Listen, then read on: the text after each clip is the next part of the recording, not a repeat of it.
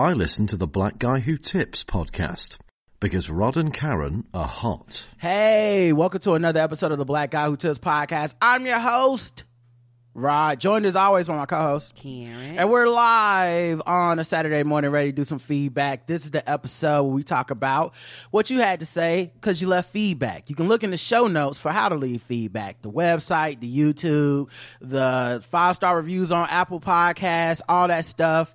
It is helpful. We love it. We appreciate it. Okay, you do it. And damn it, we're here to do it back to you. Yes. Of course. We're doing this one because we thought about it and it's like, it's easier to do a short feedback show to this week than to try to give y'all combined 2 weeks. Because you know y'all niggas like to talk. Y'all be having something to say. And, you know, next thing you know, it's 3-4 hours and Lord knows we had enough of that, okay? All right, let's get into the show. The official weapon of the show is...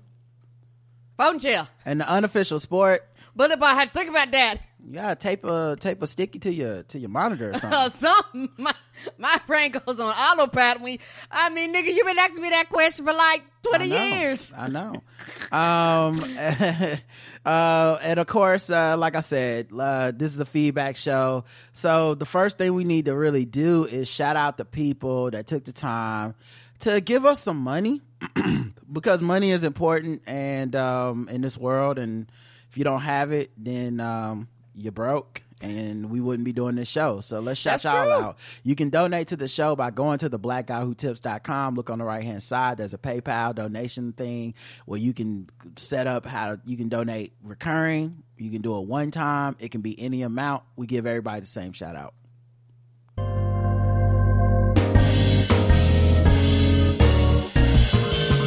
May I have your attention? You are now listening to Charlotte's Own Rod and Karen. We welcome the good folks who tithe to the Black Guy Who Tips. Today's a new day.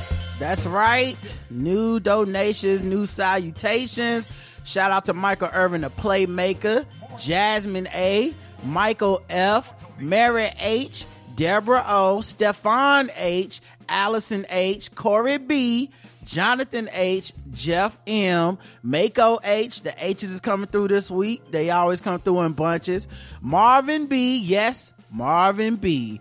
Early Days at Photography, the homie J4, Michael W., Nicole F., Chriselle B., Asia D., Annie P., and I hope you're okay, David from Brooklyn, Tom W., Michael S., and lastly, my mama. My mom put in on the podcast this week, so shout out to that donation. We appreciate all of y'all money. Thank you.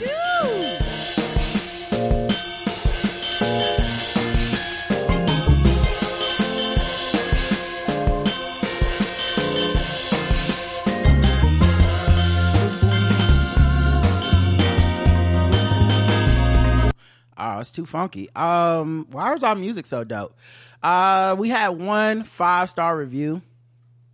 One new one. It's from Tormentis from United States. Mm-hmm. Says, love the show. As the title, 5 stars. Love the show because Rod and Karen are hot. Thank you. Yeah, it ain't got to be long, y'all. That's all you guys to say. It ain't got to be long. We understand some of y'all don't got the 5 to donate. You don't got the 5 mm-hmm. for just a tip. You ain't got the 5 to go premium. You're like, look, I'm just surviving good times. But you got the 5 stars. You got the 5 stars. And we'll take that. We will. Okay. Man, Puff Daddy really ruined that because I was gonna say we'll take that like Puff Daddy and I was like no, that means something totally different now. Mm-mm. This nigga, yeah, he done changed the phrase because that's my jam. Take that yeah. I'm gonna have to I'm gonna have to change the way I phrase shit if I remember. I'm not even gonna lie, it's stuck in my brain now. Also, programming note, tomorrow JL Covan will be on the show. Yay!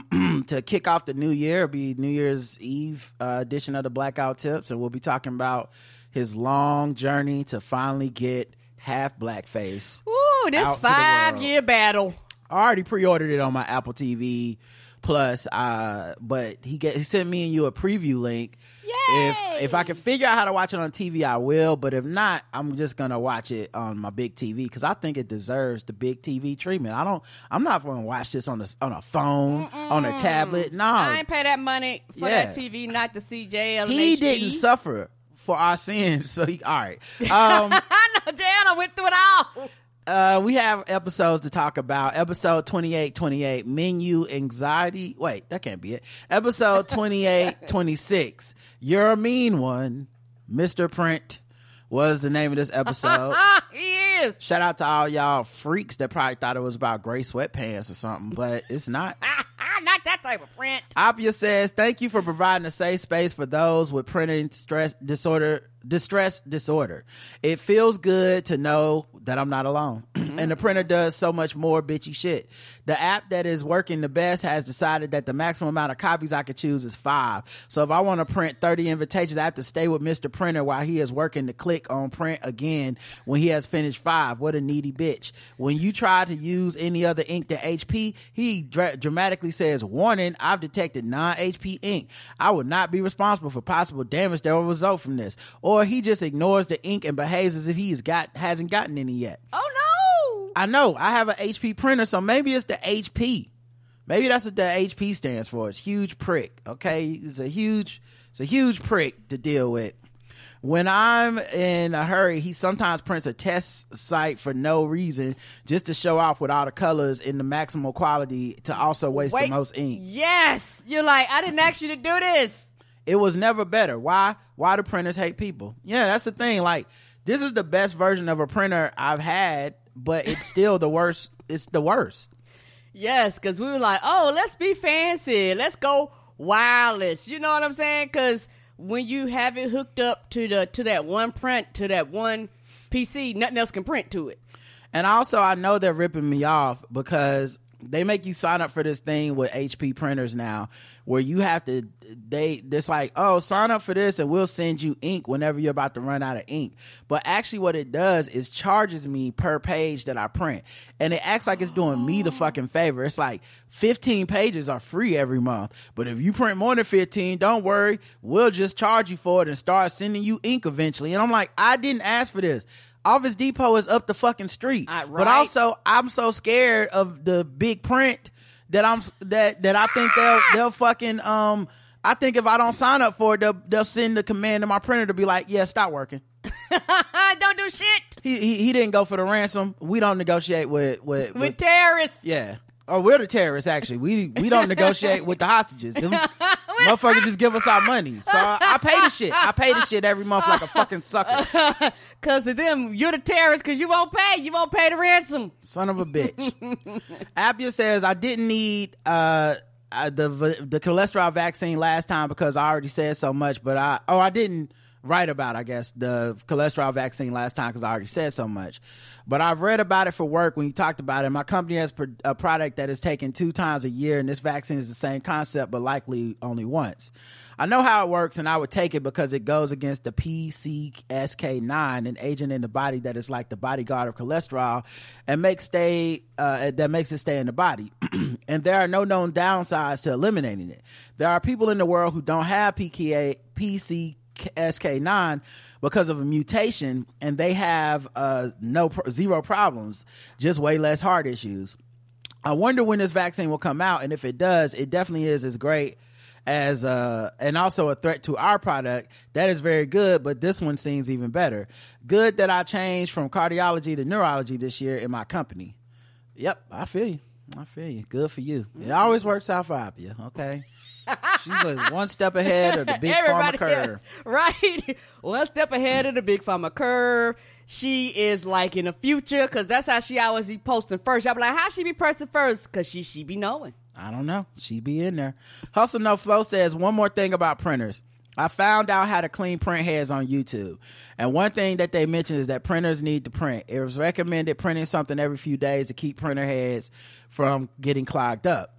Whenever I go through the process of cleaning the heads, I do a good job of running a test print at least weekly for the first month, and then it's back to letting them get clogged again. Abia says, great. So to avoid some bitchy print behavior from Mr. Print, I have to interact more with him, of course. That's so manipulative. Vomit emoji. Not of you. Mr. Print is the manipulative bitch. I agree. Come on. Also, I don't believe him. It's just another way to keep me fucking having to print some of them 15 pages. Now I gotta waste 4 pages a month on the fucking test print, which uses the most ink. Yes. And now if I need to go print some like taxes or some shit, it's like, oh, we gonna have to bill you $5. And keep in mind, just because they bill me that does not mean they send me the ink.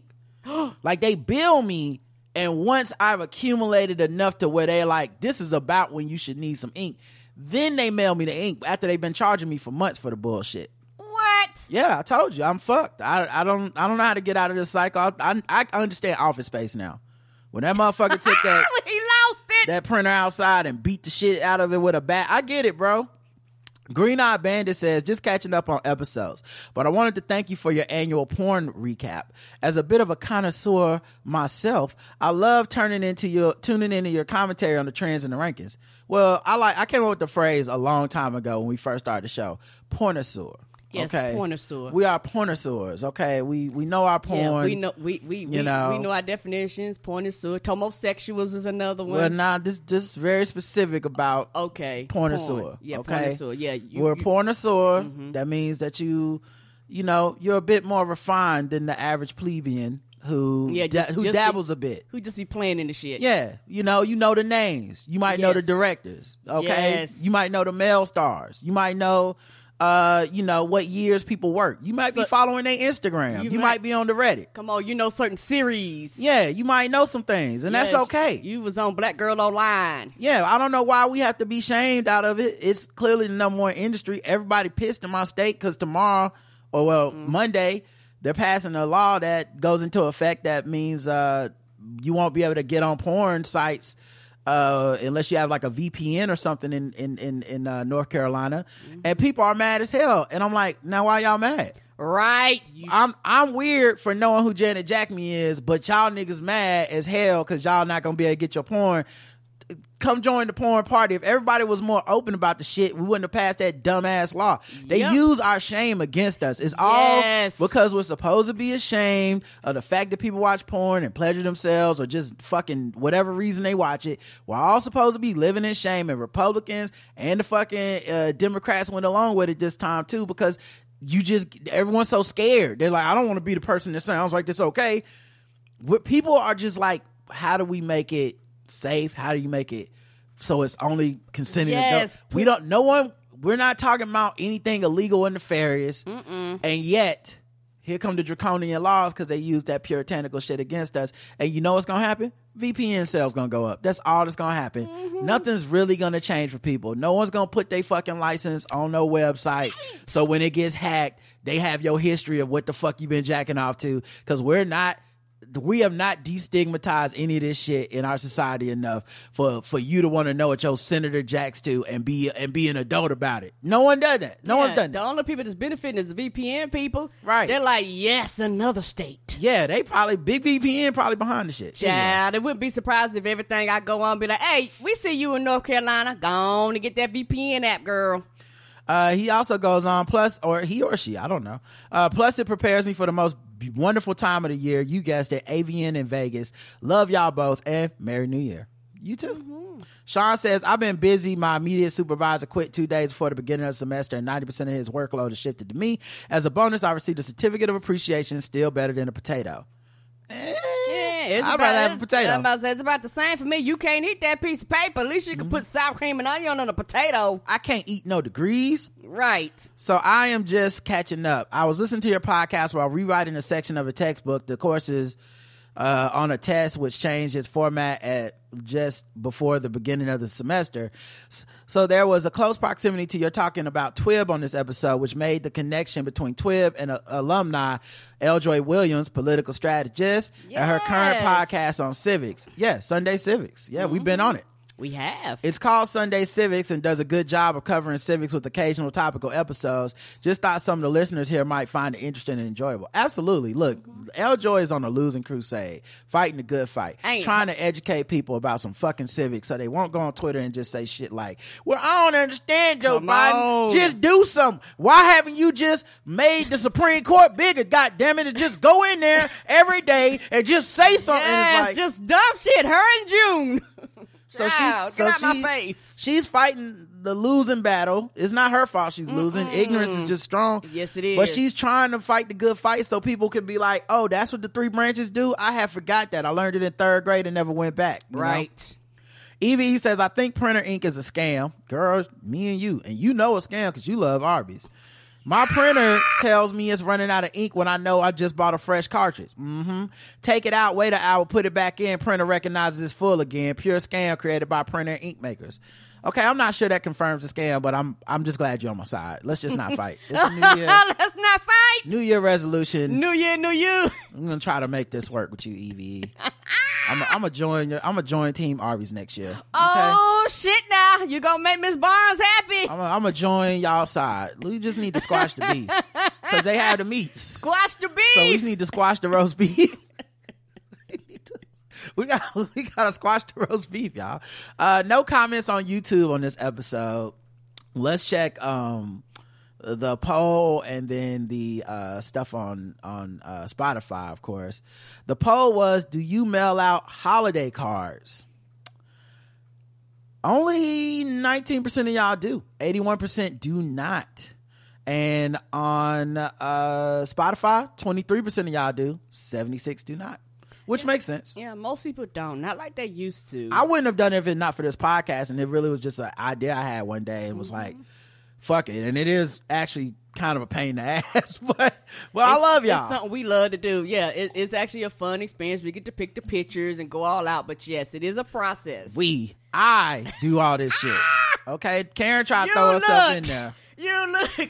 It's a we. Because when they get pictures, it's us. This is the first year that Karen helped me fold the envelopes and stuff, and that was so helpful. So yes, just ask. So that was cool to mail it out, but I've been doing this stuff because I love y'all and I'm a basic bitch. So I like pumpkin spice, candles, and holiday cards. I'm 100% white woman of color. That's just how I get down. I embrace it. I'm not fighting it. The Q&A was, thank you for the gifts and cards. Merry Christmas. Brewer Bulla says Merry Christmas. And it was Sophia Loren side-eyeing James Mansfield's boobs, Mariska Hargitay's mom. Yes, you're right. I said Marilyn Monroe. I was so wrong. I felt so bad about it as soon as we got off the air because I was like, that's not right. We all know Sophia Loren had them things thangin'. Aaron says, just curious, what are your favorite songs on Victoria Monet's new album? You mentioned her a few times, and I love that album. Well, first of all, the whole album. I'm about to say the whole shit is banging. Woo! You press play and you just go all the way through that bitch. I hate to sound basic, but On My Mama for sure, the one. You know, but as I say that, the one is the one. Okay, like the whole shit flows. I even fuck with that motherfucking we get it at the party, girls all around the world. Aye. Oh, that album flows. Yeah,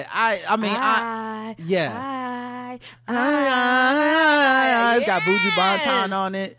All right, it's man, the whole fucking thing goes. But okay, so stop asking me for shit. You know what, nigga? All of them. You can't make me pick. Nice try. Roger, like, stop trying to make me pick my favorite child. No, everybody. Right. Oh, which song off of Renaissance is it? A different one every day, nigga. What the fuck? Depend on how I feel. It's only one right answer. Whatever I woke up to in my brain that morning, and it's gonna be something different the next day, probably. Autumn says, not relevant, but have you seen the Bamboozled poster? My friend says it says starring the great black actors and Rappaport's name is on the list. Maybe that went to his head. God damn it, Spike Lee! That's a Bamboozled poster where I've been. Movie poster. Okay. Yeah. When it first came out. Okay, I thought it was something new. I'm gonna say, where I been? No, I assume it's Yeah, okay, I'm looking at it right now. I'm going to put it on screen so we all can watch it or look at it together. And, yeah, it doesn't say great black actors. It's even worse than great black actors. It's great Negro actors? What was that? It says starring great Negro actors. Yeah. Oh, I'm bullshitting! N-E-G-R-O-E, by the way. Starring the great Negro actors Damon Wayne, Savion Glover, Jada Pinkett Smith, Tommy Davidson, Michael Rappaport. So, yeah, I blame Spike Lee. Okay. Oh, John Singleton ain't do that shit. He would never. So Spike, he's your man. Go get him. Okay. I know he's gonna be at the fence trying to get in the cookout, and you gonna have to stop him from getting his ass whooped. His shit gotta be the go. Mm-mm. Yeah. Nah, not even the go. I'll spit in it. Wallace says, oh, no. I used to send out holiday cards. Sorry, I mean Christmas cards. But after a while, they didn't go out until after New Year. So I figured, why bother? Well, technically, I sent out 2 batches this year because last year's batches I didn't send out to like in the middle of the summer. Yeah, so some of y'all got them in the summer and then turned around and got them again. That was fun. But yeah, I enjoy it. I think if you've never tried it before, I say try it and go to Vistaprint, and that's like, probably one of the cheapest ways. Yeah, go to Vistaprint. They have it's so much easier than you think. Yes. I think they even have an option where you can have them mail it for you if you put the addresses in and stuff like that. Oh. I don't use that version of it. But that would be really convenient. You'd be like, look, here's everything. Just mail it. And most of y'all probably don't have as big. Like we sent out about 100. Most of y'all are probably going to end up sending out like 20, 25. Few. Yeah. And, you know, and then like some people will send some back and stuff. We got a card from the Felders this year. It's a fun feeling when you guys send us cards. It's a fun feeling to open them up and stuff. So, and it's a little thing that, you know, and then, you know, it helps the post office. You use, you know, stamps and all this stuff.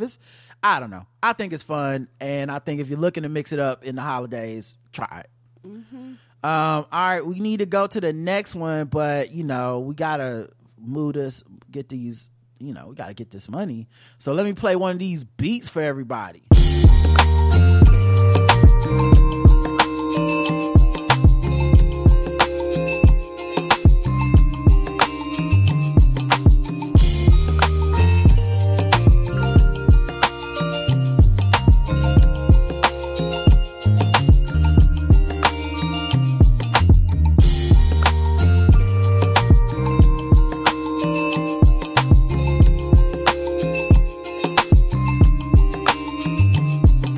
One's called Wave Bounce. I like that. That's dope.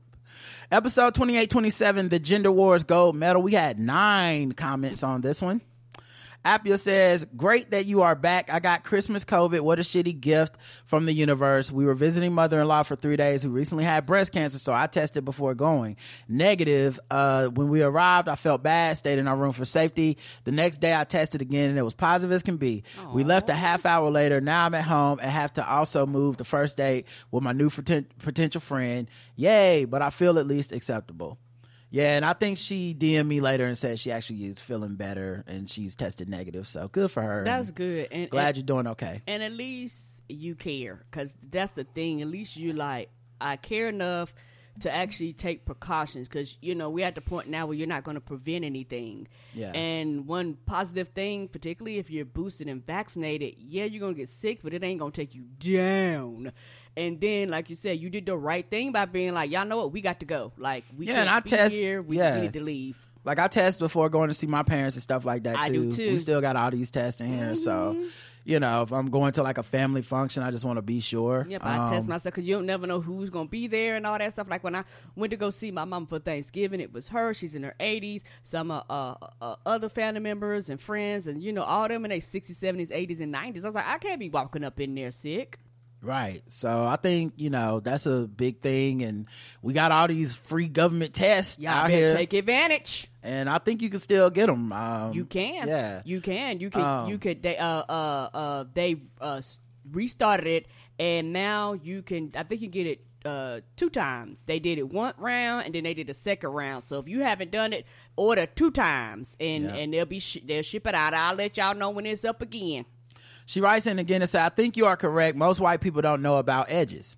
At least I didn't, and I just learned. Simone's hair looks for me pretty in every picture Google offers me. I really can't see the problem with it. Trigger alert, a white person talk about black hair. I looked up edges, and while they can look pretty and impressive, they seem like more time and money required to do for yeah, it feels like one more thing that with more time and money required to do for black women, especially when this woman can be criticized for opting out of the edge game. Can women just live sometimes? I agree. And also it's one of those things where edges, some people call them quote-unquote baby hairs, you know, is another phrase that, you know, people kind of use for it. And it's also, you know, one of those things, particularly because of slavery, for a lot of, you know, black and brown people, they feel very conscious of it. And you do have people who, if you were in a family where y'all didn't really talk about edges and shit like that, you'd be like, the fuck is an edge? Like, a lot of people got online, even black people was like, the fuck are edges? I just brush and comb my hair. Like, what are we doing? What are we talking about? And then you realize this is huge thing about it. But the thing is, because of a lot of traditions and the things we use, a lot of even children, edges and things are messed up because braids and twists and things like that, which is fine, but a lot of times they're too tight. They put stress on our hair. You know, a lot of the products that are out there aren't actually designed for our hair and actually dries it and breaks it and makes it shed and things like that. And it takes a while to find out what's the right product, particularly as somebody as a black woman with 4C hair. It takes a while to particularly find products that are good and healthy for your hair that won't destroy it.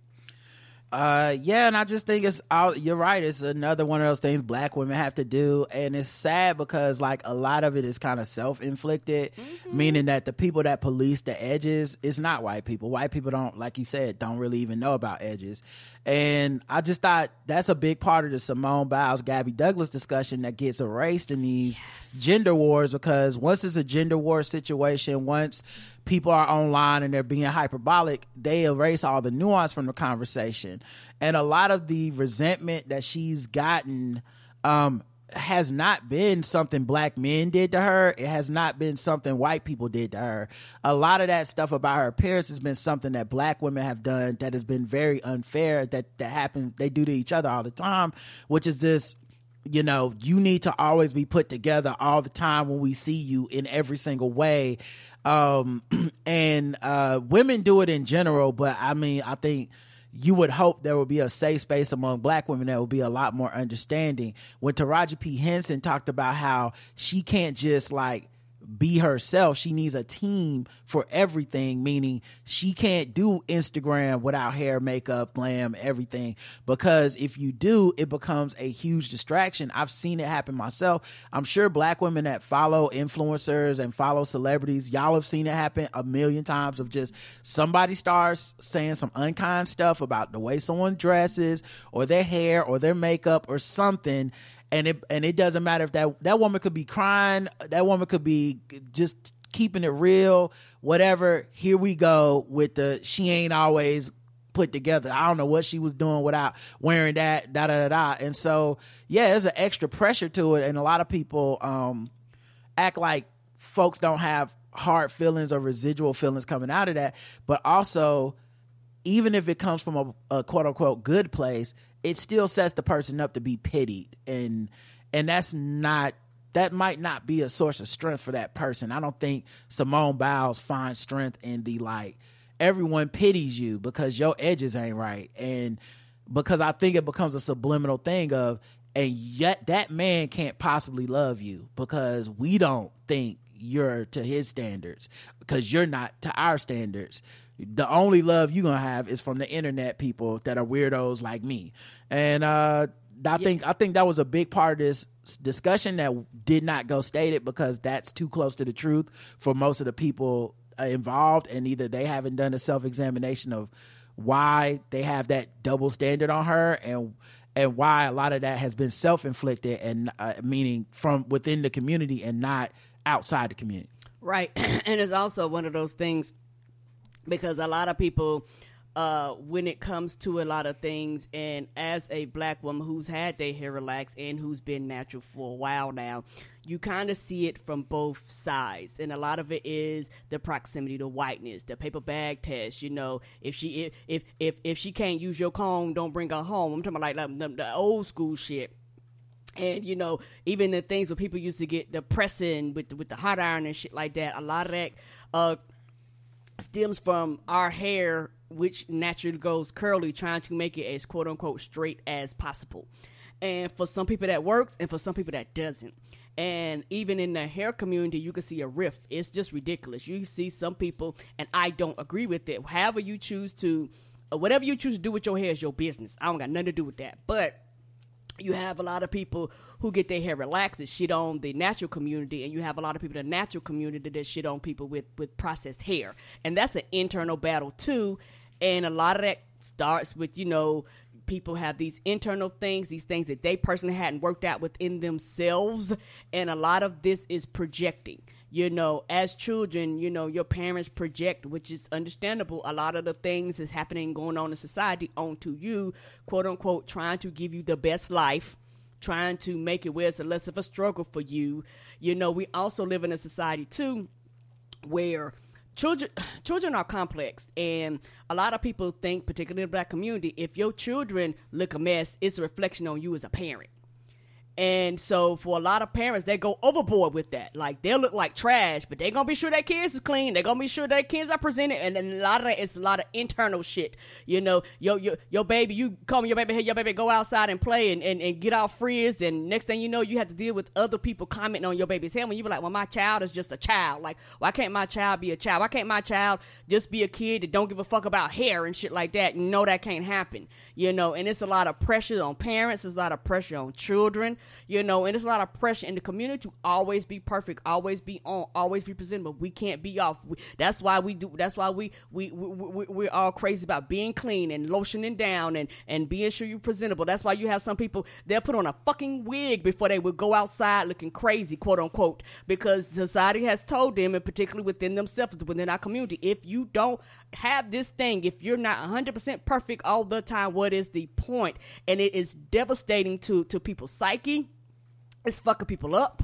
You know, it's making people very have these internal battles that they don't know how to deal with. And then, like I said, you have this, well, I get my hair straight. What's wrong with you? You walking around here with your nappy ass head. And you got the people that get their hair it's natural going, well, I don't know why you get this perm. You know, you're killing yourself when at the end of the day, it don't matter because it's your choice. Yeah, it's funny to think about how much of a pushback Monique got about talking about bonnets and people in the airport, black women in the airport not being presentable. When, like I said, you can look in the Instagram comments of any of these athletes and see that a lot of people are on that Monique shit. You know, it's not that different. And like I said, it was one thing. Well, as Reggie said, Simone was competing to criticism unfair. But here's the thing. The article I pulled up for this was about her wedding photos. People were talking bad about her hair in her fucking wedding photos. So like I said, to me, I think there's something a lot of people don't want to admit, which is that a lot of them look down on her. And they don't think she couldn't pull this guy, or their biggest fear is that this guy somehow is so confident in himself that he's too good for her, and eventually she's setting herself up and shit. And who knows what the fuck is going on in their relationship because we don't know them. But I just think that assumption is based in a lot of anti-blackness and weirdness that people have inside, and they're trying to act like it's everybody else's fault. Because that dude said some shit about being confident in himself, essentially. And like I said, I get it. We live in a world where there's fucking, like, Kevin Samuels exists. Anytime a man starts saying shit like, I believe I'm the prize. I mean, I always say men the prize. You immediately go into 27 different versions of, like, what could he mean and how bad could it be?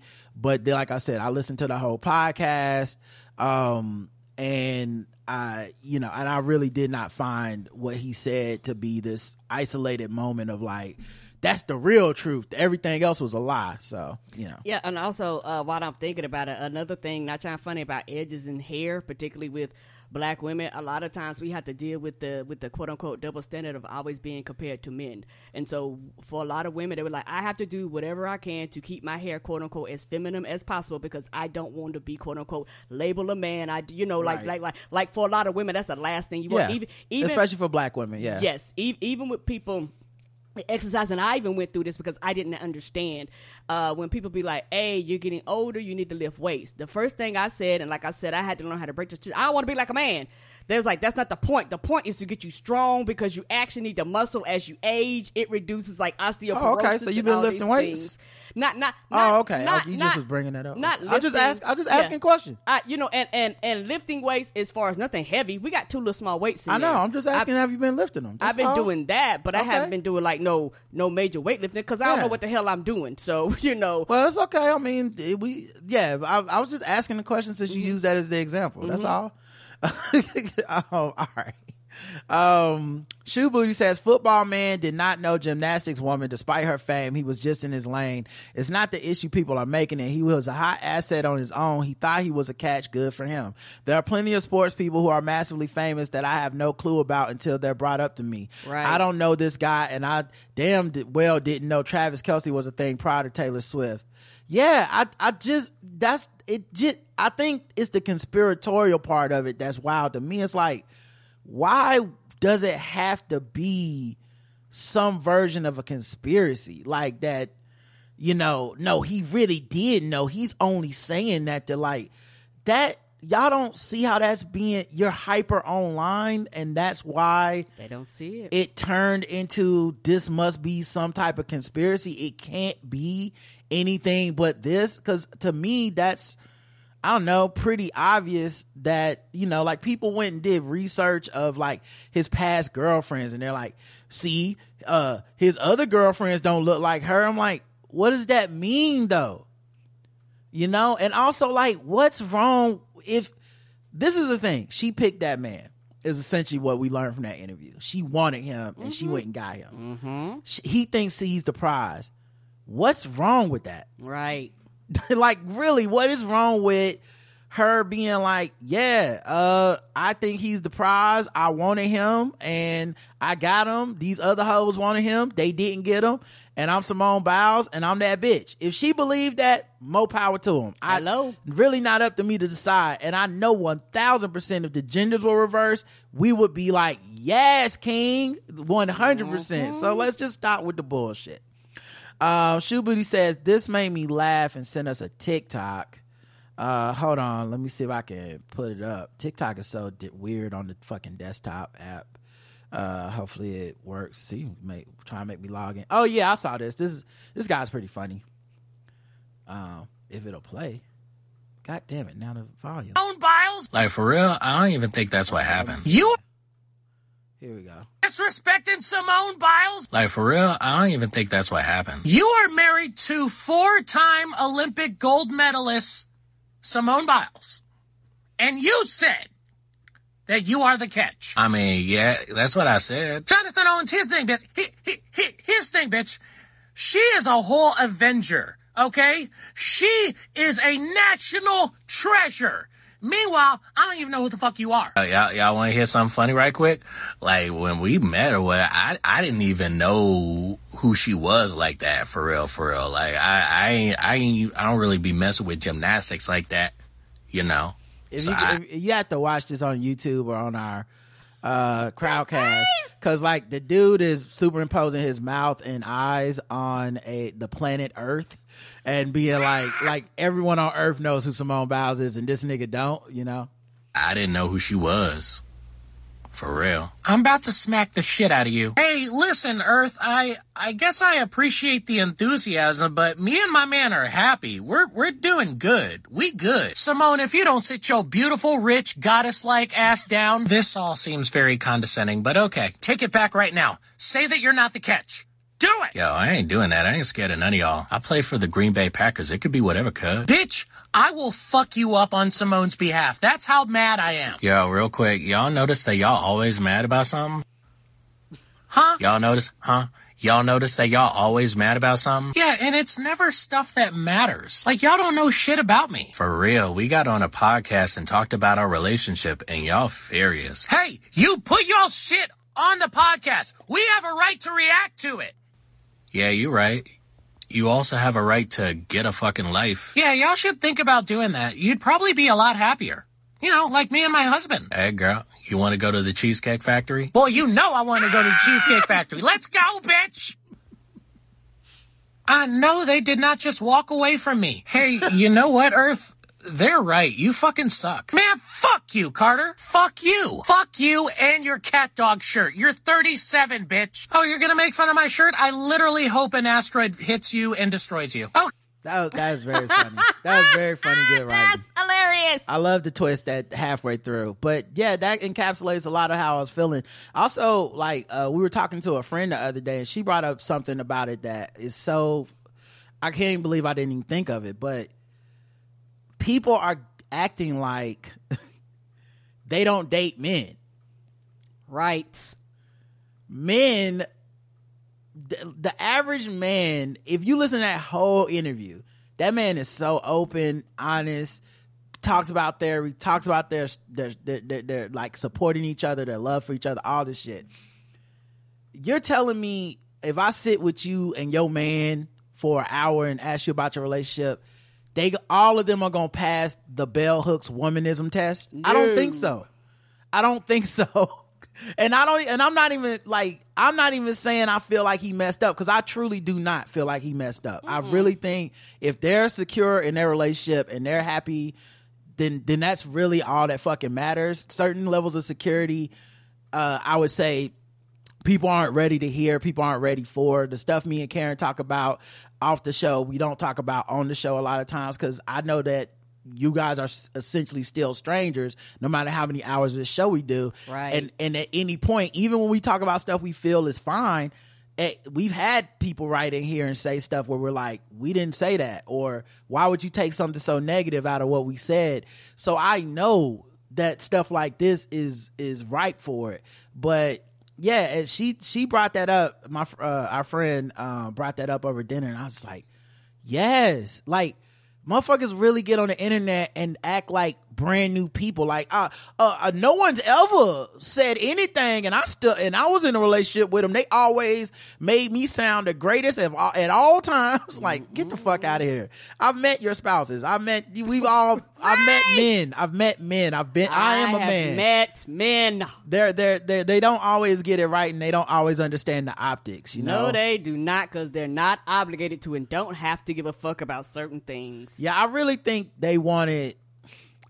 Honestly, they wanted him to fake it. Yes. If I'm being honest, because that is their story. That is how they met. Mm-hmm. He did not lie, I don't think. They wanted him to lie because they needed a certain image of her to maintain. And I think, I think a lot of people got lost in the sauce fighting about it. Mm-hmm. Ann says, good take on the Simone Biles situation. It's a sweet story when you hear the whole thing and not just the clip. I didn't like the prize comment when I first saw the clickbait, but context is everything. They sound like a solid couple. Yeah, and I mean, people know what they doing, and the Pivot know what they doing. They the ones who skated in this shit. They put that clip out. Like, that shit wasn't discovered. They put that clip out. And was like, he didn't know.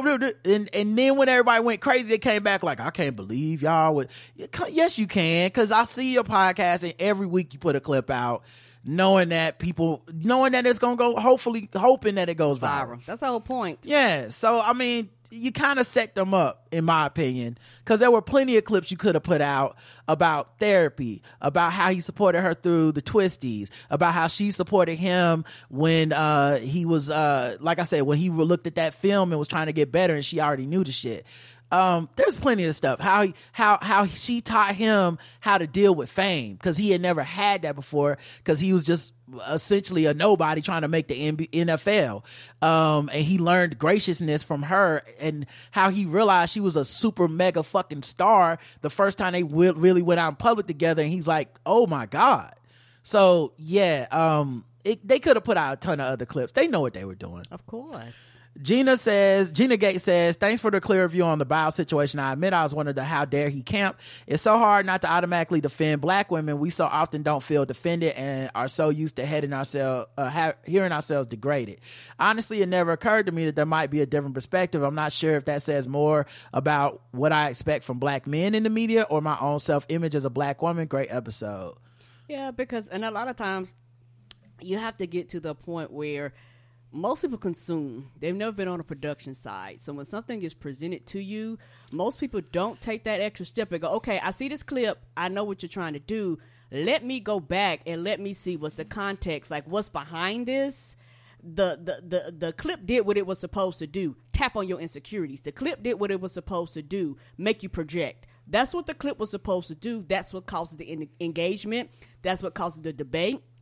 That's what caused it to go viral. It did what it was supposed to do. I'll go one further. It's not that people don't understand being on the production side. Now, everyone's on the production side.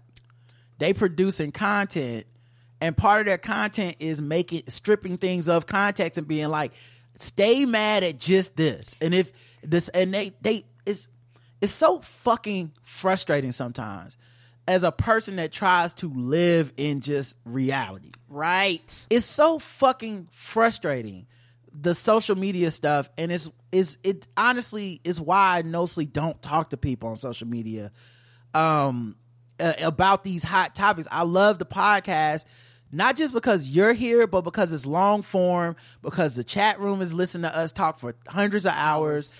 People are not here just to see if they can fight us, right? Or to frame the argument like lawyers. Like, people turn into these like weird kind of lawyers, right? Like, I will not allow this into evidence. And you're like, what the fuck are you talking about? That happened. We're human. We saw it. It's germane to the topic. Well, no, I don't care. You know, I'm not going to go listen to this podcast. Okay, well, good for you on remaining ignorant. I don't have to respect your opinion. You chose to remain uninformed. Get the fuck off. Get away from me. Right. Because I wouldn't deal with that as a human being talking to another person. If another person started yelling at me and I went, well, I actually know more information, and maybe if you go get that information, we can have a better discussion. And you went, I'm not getting that information. I want to fight you. It's like, something's wrong with you. Mm-hmm. And I don't know what it is, but it's not my responsibility to fix or deal with. And I think that's a huge part of the internet is mm-hmm. this culture of like the quote unquote conversation, which is never really a conversation. It's just everyone kind of piling on, saying the same things over and over, and then fighting the other group that's piling on and saying the same things over and over.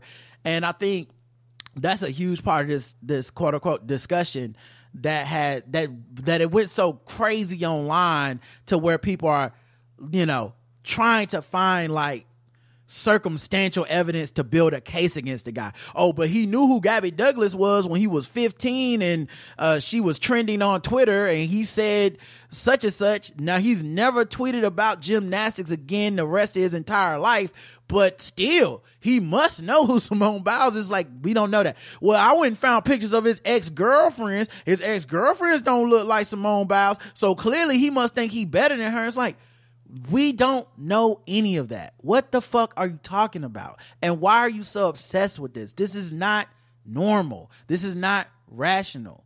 You know, it's so weird, especially when two people are telling you, we in this together, we're happy, and the issues you're saying are not the issues that we have in our relationship. Well, I'm sorry.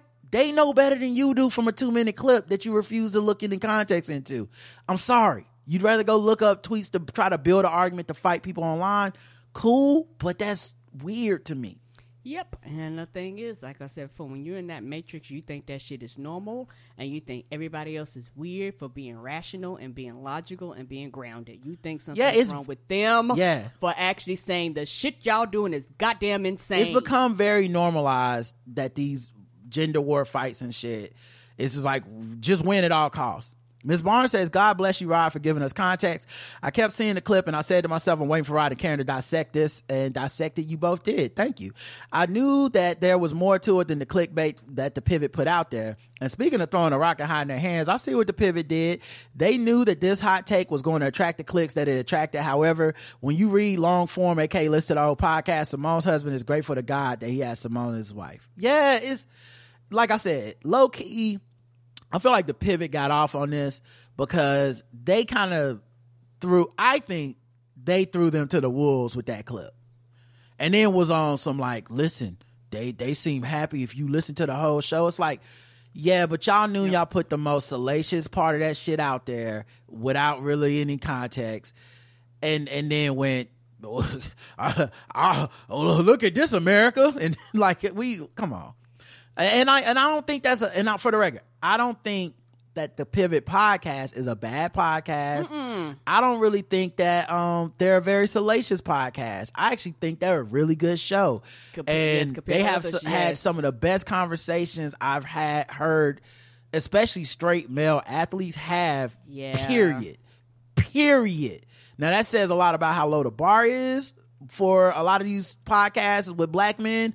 But that show and what they're doing is really good work. But I think the algorithm and going viral and all that stuff is very strong. And it's why Shannon Sharp is putting out clips of him and Chad Ochocinco talk about women farting in the bed. And it's all the same beast. And you either feed it or you don't. If you don't feed it, I mean, sure, you have your integrity, but then you don't have the top podcast. You know, we're not taking clips from our show and trying to find the ones that make us look the, you know, it's like us taking like a clip from Guess the Race and reading everybody's racist answers and only putting that on Twitter and being like, well, why is everybody so upset? We play that game. If you listen to the whole show, everybody will be like, but we don't. We're on Twitter and it's very fucked up that, you know, people were saying racist jokes or whatever. That's right. That's the equivalent of what they did to me. Evie says, I kept hearing about Simone Biles' discourse on social media. I too was skeptical of her husband, not knowing who she was, because I think the app they met on, you have to be famous, some high profile figure, or be in certain income bracket. I don't want to put anybody's business out there, so I won't. But I have a good friend that is on Raya, and that person is like not famous or rich. So it's more about you have to, one, get like an invite, but two, it's more about confirming your identity. You don't necessarily have to be like a big time celebrity to be on that app. But your analysis put things into context. And for the record, think about it. When he was on the app, this nigga was like trying to make the Cardinals. Like he wasn't who he is now. Right. When he hopped on that app like 2 or 3 years ago, and like I said, when they met, this nigga didn't have a car. Right. So it's not, like Raya is not, once again, I saw this discourse online for people turned into lawyers, so in order, they had to be like, oh, and another point for me, Raya is an app that only famous rich celebrities can be on. It's like, that's actually not true. Raya would like you to believe that because it makes their app seem like a bigger deal than it is. Mm-hmm. But no, you can be a not megastar or whatever, famous or rich, and be on that fucking app. Yeah. If you're willing to let them see your license and all this shit. Yeah, they were like, is you a real person and you are real? Okay. Yeah, so it was very... Anyway, but your analysis put things in context for me, especially hearing the part about how he matched with her on the app. One of the things that has been tossed around all week was that she's not his type and he is only with her to hype himself up, and she's not the kind of woman someone who looks like him would date if she wasn't so accomplished. And that's kind of fucked up because that's way worse than anything he ever said about her. Right. They're putting words in their mouths, both parties. This is what I'm saying. A lot of this is internalized. And because projecting. These motherfuckers won't do their own therapy, they don't even see it's their projection of a huge amount of just like anti-blackness onto her. You know, it's she's dark skinned, her hair ain't right, she don't got this type of shape, she don't do this, she don't do that, and I'm like, you believe that about her. Right. We have never had a moment where Simone Biles has even shown a little bit of believing the shit that y'all think she should think about herself. Period. She don't even, when she had the twisty, she wasn't even on some like, woe is me shit. You know what I mean? Like, she built different. And to get them fucking gold medals, you gotta be built different. Yes, you She do. Just built different, and I think people can't relate to just somebody like her being like, I pulled this nigga because I wanted him, and that's what the fuck I do. I want things. I'm Simone Biles. My only competition is myself, and I get things. I go for the gold, and he happened to be the gold. Yeah, and like, yeah, okay. This, yeah, he didn't know that he needed me in his life. Bam. You know what I mean? So I don't think she was even looking at it like the way people do. Mm-mm. Plus, circling back to the type of app they met on, everyone on the app is either rich or famous. I'm certain there's all types of beautiful women on the app. In order to match on these apps, you have to swipe right on each other. So of course he must have found her attractive to match with her in the first place. Sounds like that like what they have works for them, but some of these takes are just pure weirdo speculations. I saw the Oprah Taraji clip everyone was talking about, and I didn't know what to make of it, but you know who was quick to chime in her hating 2 cents? Monique. If Oprah has one hater, it's Monique. Absolutely. If Oprah has no haters, that means Monique has died. But the fact that Taraji had to speak up still wasn't enough for people to stop speculating. Some people just live for the drama. I know. It's sad, too, because I feel like with everything Taraji was going through, people kind of forced her hand into, like, having to then go and put out a fucking statement on Instagram because y'all won't let it go. Like, that's crazy. Like, you care about her so much, but you forced her into like a guys, Oprah's been very helpful and kind. Why are you, like, let's say it was true for a second.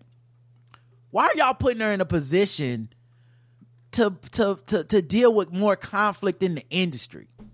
To be care. Oprah's number one enemy now. You're not helping her. Mm-mm. If she, it would be different if she wanted to say something like that, but she clearly didn't want to say that. And then she had to go even further out her way to be like, and that's definitely not what I'm saying.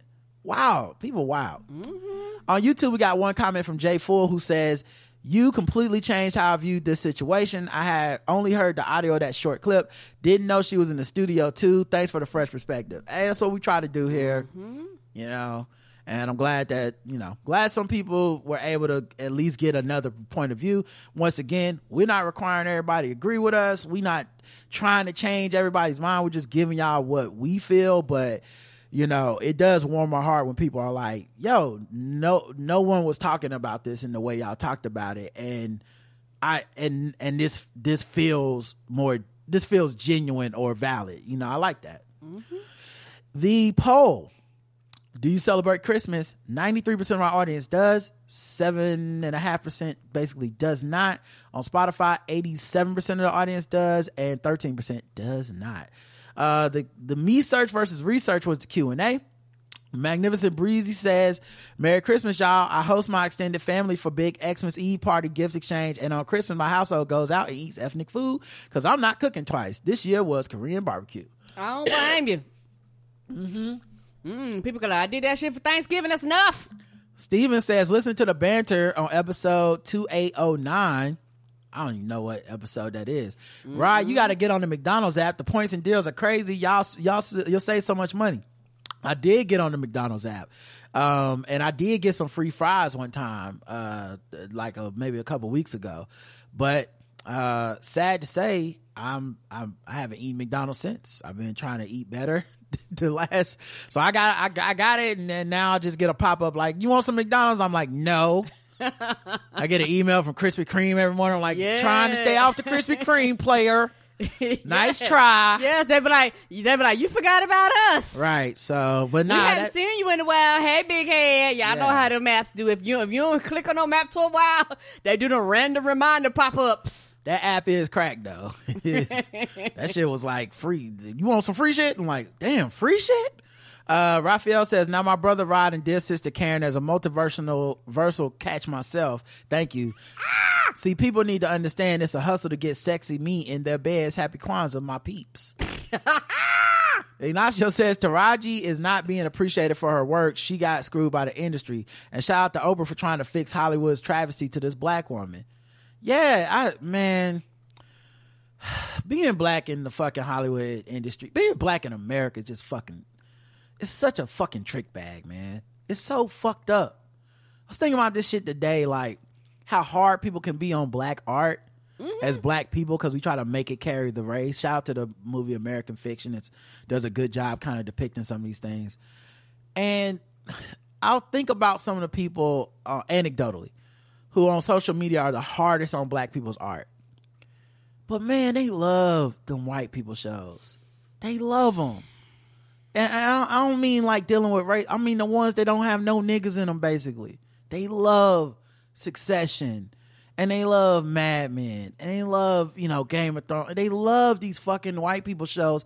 And they do not hold them to the same, like, anger level of, like every fucking second needs to make you feel great about being the race you are without, like, and it's just such a trick bag because those people kind of skate on shit. And then, you know, when it's award season or review season or renewal season, the black shows have to face all the slings and arrows that they've gotten that weren't fair. Mm-mm. You know, a black lady sketch show and shit, just catching hell from people that truly didn't even understand what the show was doing. Right. Don't even like comedy. What the fuck you over here? Not just don't like comedy, but they didn't even understand that the show was doing stuff that they said they had claimed to want. Right. A show that literally was for and by and only about black women's experiences that never had a white character on it, didn't even have black people playing white characters. The whiteness was never in the room, not the writing room, any of this shit. And these motherfuckers were like, these women are they are rich, educated, and I'm like, I know some of the people that wrote for the show. No, the fuck they aren't. They aren't the one, you know, that the one black chocolate chip in a sea of whiteness. These aren't these people. They're black as you and me. But we don't trust each other, man. It hurts so much, and I think that happens with Beyonce, Oprah, Rihanna, all these celebrities, all these famous people that get money and try to help people. They never just get the credit of like, fuck it, man, you're trying to help and it's hard.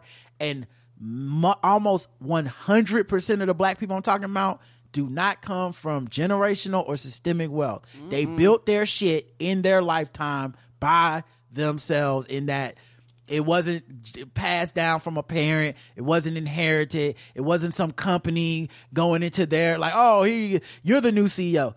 All these motherfuckers worked their way up. Oprah got the same childhood as so many people that just never made it. Whether it's grace of God, talent, luck, all those things combined, whatever. We now expect her to hold a place that is impossible to hold, that no person on the earth has ever held before, where you're also rich, but you're also perfect in every political stance, and you're also perfect in every social stance, and you're also extremely liberally progressive to an extreme amount that even the people complaining that aren't at. It's just, it's unfathomable. And then at the same time, we're going to blame you solely for Taraji P. Henson not getting a raise in her rate and black actresses being underpaid in the industry. We're going to blame you for that. Taraji P. Henson's been in 75 fucking things. Your one thing is the problem, and you are the problem. Yeah. It's fucking insane. Because it's easier to target one topic than to try to target the system, which needs to be changed, because that would cause more work. And what I've realized, most people are lazy. Most people, they want shit fixed. They want shit done now, but they don't want to do what it takes, the infrastructure, the time, the money, the effort, their energy to actually get the changes done that they want. This, voting is part of this too. But since we're talking about this, it's very irritating that, like you said, shout out to white supremacy. For some reason, when it comes to a lot of these black celebrities, I mean, you talked about this, all of a sudden, every dime that they spend has to be directed towards or helping minorities. We don't ask none of these white people, where's your money going? What are you doing for the black community? You know, how are you helping, you know, us, quote unquote? Because we don't have that same expectation of them. We don't have that same pressure of them. You know, when they get interviews and shit like this, nobody asking them, you know, a lot of these white stars, what are you doing for the black women on the cast? Like, what are you doing to be sure pay equality and things like that, you know, across the board? Like, what are you doing? Some do, and you hear about those stories, but most of them don't, because most of them are not asked, because most of them don't care. But also because of white supremacy, we're not in the room to ask those questions. Mm-hmm. you know, to actually put the fire up underneath them to actually make the systemic changes that need to happen. Like you said, it's that macro and micro. And a lot of people are fucked up on them, and they blur them, and they act like they're both the same all the time when it's not. Right. But yeah, like I said, it's frustrating, mm-hmm. but we're so focused on celebrity, and we confuse micro and macro all the time, and we strip the context out of things, and we need heroes and villains, and so we paint this story of just, you know, this person is. And also, honestly, I think on a subconscious level, all of us who don't have a lot of money really need for it to be a moral stance. We want it to be like, I don't have money because I'm morally superior to rich people. And I'm not saying that's always wrong. I think it's right in a lot of cases, but I think also it's wrong in a lot of cases. Like, being broke or getting by check to check don't necessarily make anybody virtuous, and having a lot of money doesn't make anybody virtuous or evil to me either. Right. And I think it's trying to push back against the programming of America, and which, like I said, I completely understand, because the programming of America says wealth equals virtue. People have money because they're better than you. And many celebrities and rich people seem to believe this about themselves. I worked harder than you, da da da da. And so I get why we, the rest of us, not the 1%, feel a need to push back. My thing is just, I don't think anything's black and white like that. Mm-mm. And there's plenty of people that are rich, that worked for it, that got lucky, that also give back and do a bunch of shit. And it'll never be enough for a lot of motherfuckers because they just jealous, or they're just envious, or they're just angry. But honestly, some of these motherfuckers is doing the best they can, you know. Just like you. And I'm fortunate in that I was not born or cultivated a jealous mind like that. So, you know, when I'm working with game theory, Bomani got money.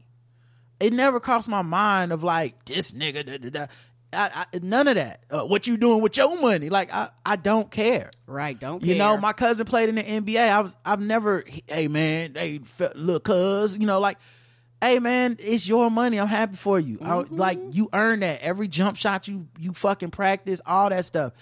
I didn't go, this nigga evil. He covered into things. And not to mention, lastly, for a lot of this is very white adjacent critique, mm-hmm. because, and I think a lot of black people have glommed onto it in the age of social media and in the age of, like, you know, politics, to try to show we're doing our part to the white people, which is, even if somebody's black, if they're rich, I'll hate them because, you know, I need to show y'all that I'm as down for the cause. And I'm like, I'm not. I actually will do a double standard for black people with money. Absolutely. Because y'all been doing it my whole goddamn life. So, yeah, I got a double standard. If somebody black and they got some money somehow, if they ain't get the shit through, like, you know, abusing people or some shit, I'm cool with it. Y'all wanted to give money to Beyonce because she can sing her ass off? Fine by me, nigga. I don't care. Rihanna sold makeup to dark-skinned people when y'all wouldn't. I'm not vilifying that woman. I don't care if she gave some money to Sean King. So did y'all. Who gives a fuck? Right. Like, some of this shit, I'm just not. We don't own the means of production. We do not have this generational wealth. We are not coming from hundreds of years of oppressing people to make our money. We have only been, quote unquote, free since the fucking civil rights era, if that. And that's being kind. So no, I'm not counting our shit the same. And I do not look at these people the same. I get it. You're woke. You went to whatever school. You hang out with such and such people. You listen to Chapo Trap House. Good for you. Not the same to me. That's just the way I feel, and I'm never gonna be on the other side of that. Mm-mm. And I'm okay being judged for that. Fuck it. I don't need to be considered the most woke nigga in the world. Anyway, back to this. We celebrate Christmas sometimes, but it's the America Coca-Cola marketing Xmas. Me search, aka confirmation bias, baffles me. Didn't we all learn how to write research papers in grade school? Some of us didn't. We forgot. Us did not. I think it was the same day they taught civics. Ms. Barnes says, Rod and Karen count as my valid research. Listen, we try, but even me, I would be like, hey, look up some stuff. It's fine. Mm-hmm. I feel like the stuff I present can typically be confirmed by people looking up stuff. That's why I ain't scared of it. Mm-mm. Like, I feel like a lot of shows, they had this very, like, just only listen to me. And I'm like, because, you know, the second I fucking go Google something, you know, it's Dr. Umar saying Marvin Hagler died from the from the COVID shot on the Joe Budden show, and nobody challenged it because it was in the middle of another lie about Vanessa Bryant. Yeah, yes, just making up shit. Now that is the coach shit. The person we were talking about before, that's the coach shit. Listen to me and only me and no one else. Yeah, and it gives the vibes of like, don't go look it up. Right. Go look it up. If you hear some shit on our show, go look it up. We may or may be right. Maybe we might be wrong about some shit. Sometimes people write in all the time and, you know, politely, okay, because we're not mean. Nice. Politely nice. Tug our coat and don't be like, my feelings. Yeah, it was Sophia Loren's titties. And I'm like, fuck, you right. You know? It's that easy to come off of it. It's not that hard for me. All right. That was Gender Wars Gold Medal. Let's get to the last episode of the week.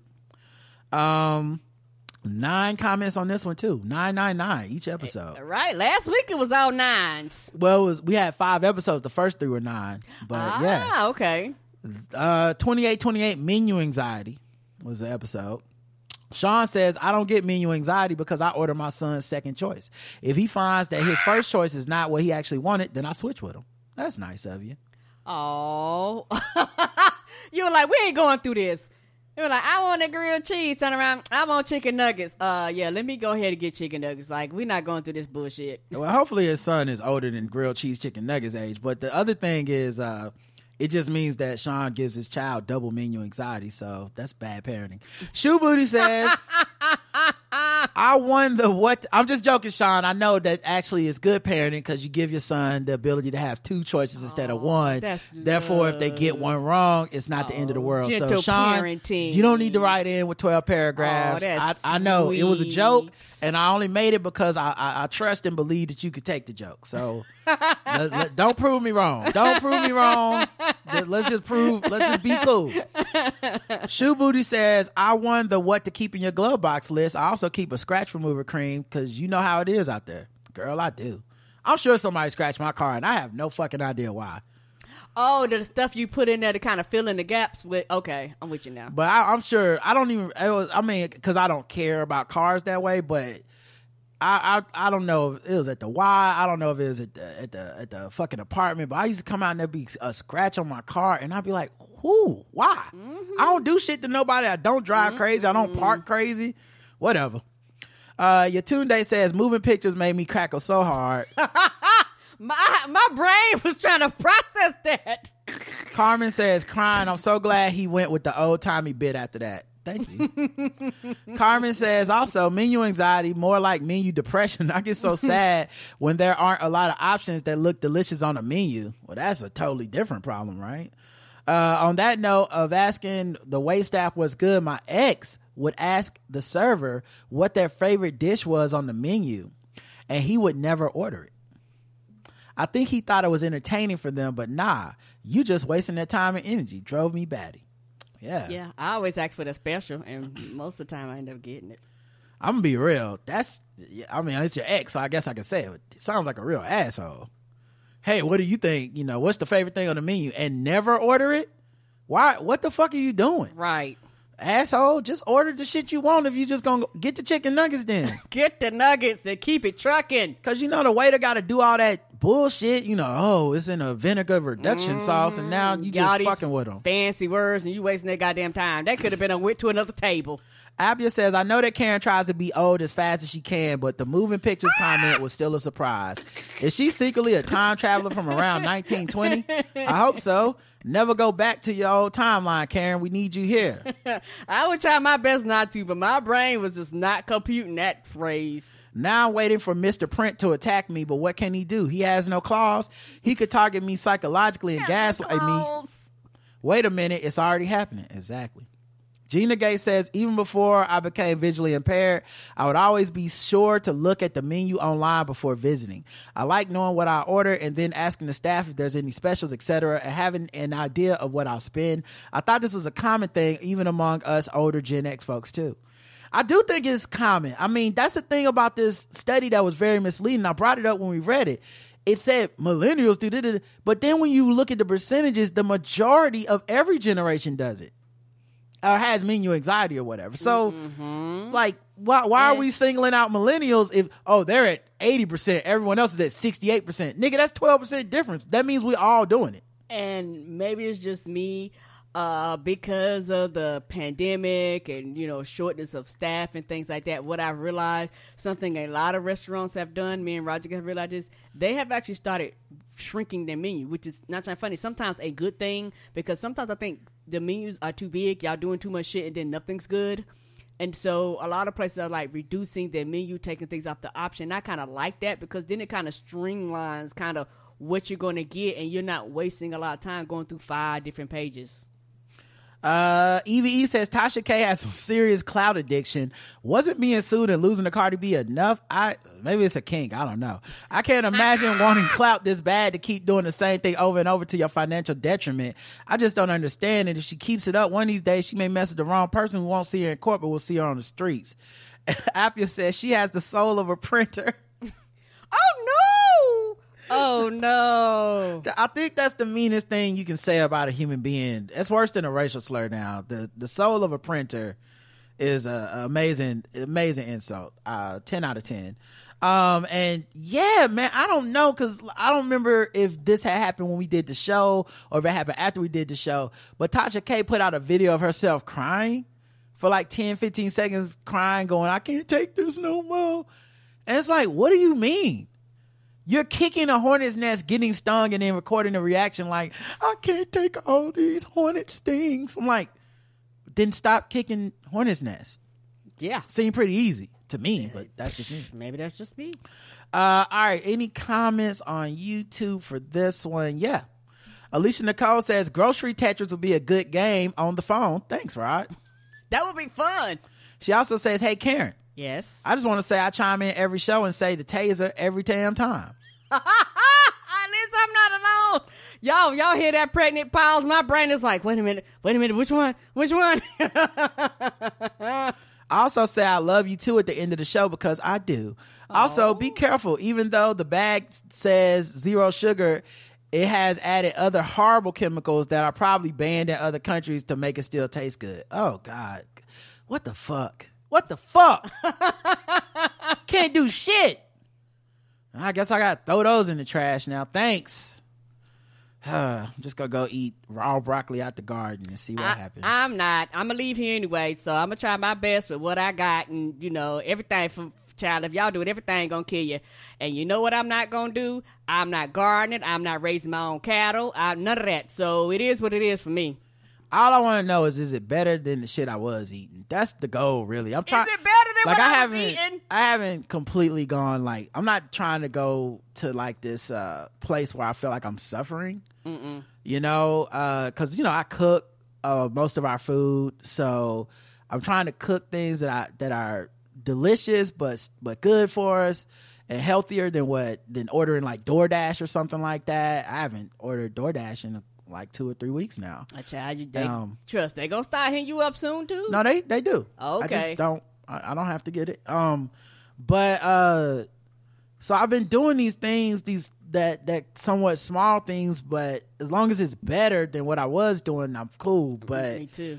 Yeah, I guess let me know what the fuck, you know, the thing is, but is it better is the question, and I think it's, I don't know. I hope it's better. Yeah, and also, not trying to funny, particularly here in America, we eat a lot of shit that's banned in other parts of the world. Like, let's. I mean, the vegetables aren't. You know, the vegetables got chemicals in them. It's, you know, it's just, it is what it is. Right. Like, I'm never gonna, unless I was gonna go completely clean eating, mm-hmm. which I know I won't because mm-hmm. I would not stick to it. I would not. So either. I don't want to do something where it's like, you know, all I eat is carrots and water, and then I'm like, that lasted 3 minutes. And then I was back on the General's chicken, you know. Yeah, I'm not going to do that. I was back at the Colonel's house. Yes, you have to be realistic. And yeah. I do understand, you know, people, you know, having desires for people, you know, to eat better, eat cleaner, things like that. But like I said, because I'm in America, there's only so much quote-unquote clean as I can get.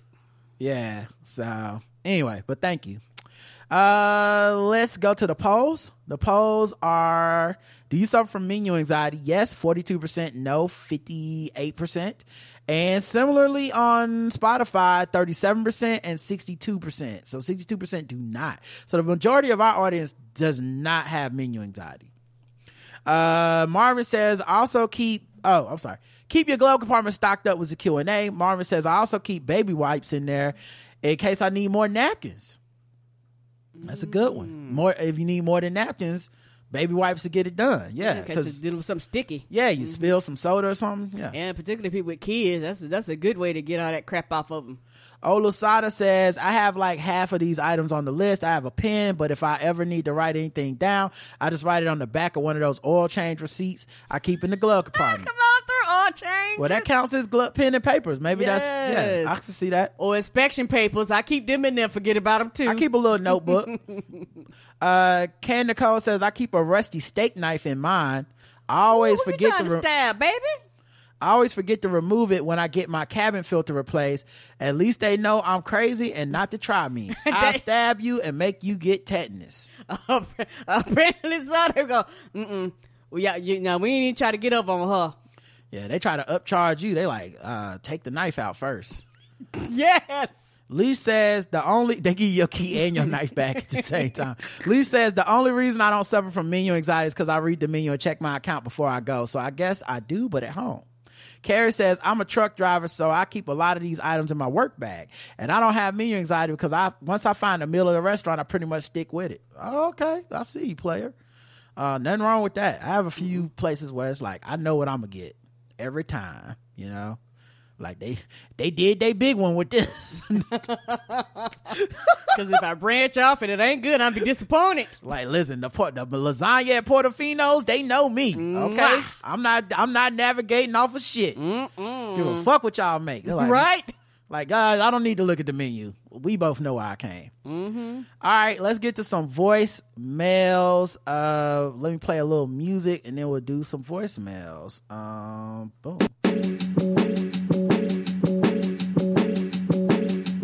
Riding on it.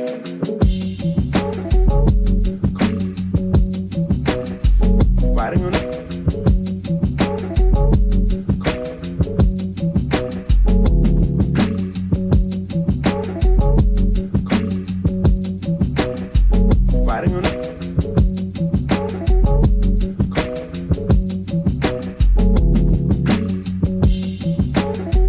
All right, that was fire, DJ Jaffa. And literally, that's the name of it. All right, voicemail time. We got one from Ebony. Hey there, Rod and Karen. Ebony here. I am vacationing. I am in Spain right now. I can't be coherent. I wanted to tell you that this recent episode on the gender wars with Simone and her husband, Jason, spot on. The only part where I don't agree with y'all on is I do think that the people who are projecting are bitter and angry and upset. They have had some really shitty relationships in their past. And they are, I mean, I've seen some of the craziest stuff. She should leave him. And this is the sign of divorce, red flags. And I'm like, folks have such a high standard for themselves and their relationships and who enters their lives and who doesn't on the internet, but you see it in real life, baby, they be dealing with some bullshit. Right. And we all do because we are all humans. I'm like, and again, there was somebody that I follow on Instagram who generally, the commentary, she's a social or cultural commentary or whatever. She didn't even read or listen to the entire podcast, but was able to give like multiple posts and critiques about it and link Stedman and all this other stuff and link the whole like, hey, back in the day he used to tweet around gymnastics and whatever. Anyway, it was just one of those days where you just are so sick of the internet. Like, it's just like you're so sick of it. It's like y'all will not be satisfied until everybody is lonely and bitter and heartbroken the way that you are. But I am just so glad that you all took the time and went into depth into the situation. Thoughtful as always. Hope you all are having a fantastic holiday. And I'm going to get back to my scotch. Take care now. First of all, thank you for calling in. Thank you. And after you said that, don't sound like you really disagreed with us. Well, I think she's saying, because I went out of my way to say I don't want to call people bitter and be dismissive of them. And I still stick to that, by the way. And it's not necessarily that none of those people are bitter and stuff. I think obviously that's true about everything on the internet. Correct. If there are human beings, there are some people that will be bitter and hurt and all this stuff. But it's mostly that I didn't want to be dismissive of what I think are valid concerns of, hey, we live in a world where blank, blank, and blank happens. And so when I see certain things, my antenna goes up and I'm like, this is what this is. And I don't, like I said, I didn't want to be like, nah, you bitter bitches that would, you just ain't got no man, because I think that doesn't necessarily help in a vast majority of these situations. So that's the reason for me personally not going and engaging in that. But yeah, I mean, you're obviously right. Mm-hmm. Many of the people involved do have some bitterness and some history, yes, and some miserableness and stuff, but that's just because we're on social media. It's, that would be true if they were talking about the weather, you know what I mean? Like, it's just, it's part of it. Yeah. Yes. All right, let's get to the next voicemails from our girl Iman. Hey Rod, hey Karen, good morning. I hope this gets in time before y'all do the show, but I'm just calling in about the paprika and smoked paprika thing, because my theory is there are people who cannot taste paprika, whether it be regular paprika or smoked, maybe just because they've had so many other types of spicy foods, or it's just kind of like people who eat cilantro and it tastes like soap, or people like me, I eat grapefruit and it tastes like earwax to me. I hate it. But everyone else is like, oh, it's so sweet. And I'm like, I don't know what you're talking about. That's not what it tastes like to me. But I do love paprika. Chicken paprikash is a dish I used to make all the time. But now it's just transferred to other dishes. But but smoked paprika, to me, it only tastes good if you're adding it to, like, chili or maybe some type of fajita-type thing that you're making. Because to me, it's a very strong flavor. I just like regular paprika. Like, I buy the big thing of paprika from Costco, and I like it. It does, to me, I can taste it, but because it's just ground-up chili. But, you know, it's okay. But that's all. That's all I'm calling in about. I'm here with my eldest. She's had to talk because she's like, she wanted to listen to Driptomaniacs, and at first I was hesitant. She's like, I know that I'm not supposed to say the bad words. I'm like, you're right. Aww. No, you're smart. I'm like, all right, we can listen to it. She's listening to me with me in the car. All right, that's all. Bye bye. Man, oh, that's sweet. First of all, I've been cooking with the smoked paprika. I'm still not sure I can taste it. Maybe it's placebo effect. I don't know. But I put it in some eggs, and I was like, I think I taste something. I don't know. Is it just the paprika? Huh? Is it just paprika? Or you just doing in the eggs? Oh no! I mean salt, pepper. Okay. You know, I mean it's not just paprika, but I think I tasted it. I don't know, y'all. I don't know. I'm trying. I don't want to be ignorant, but I do taste it more than paprika. Just regular paprika which tastes like nothing to me. It's just red. Oh, devil eggs red. But I was looking at a cooking video the other day, and they had sweet paprika. Yes. And I'm like, man, what is that? You know, so I don't know. Maybe I got to get in my paprika bag. But yeah. The other thing I noticed about the smoked paprika, it didn't have like a shaking, like a top where you shake it and a little bit comes out. You just open up the jar. You got to like get a little spoon and get something out. It's crazy. How y'all live like you that? Want the smokiness? Get out of smoke. Yeah. I'm probably just tasting smoke. They probably just mix liquid smoke with some, I don't know. But I wouldn't know the difference. And then the other thing was the Drapetomaniac stuff. Man, it always warms my heart to hear people talk about loving Drapetomaniacs. It really does, because y'all know how big I am on like Black history, and my feelings are pretty extreme on the I don't agree with the no slavery movie people. I don't feel any level of embarrassment. I don't feel any level of like shame attached to anything about black struggle. I think if we're being honest, the movies have not actually reflected our journey enough.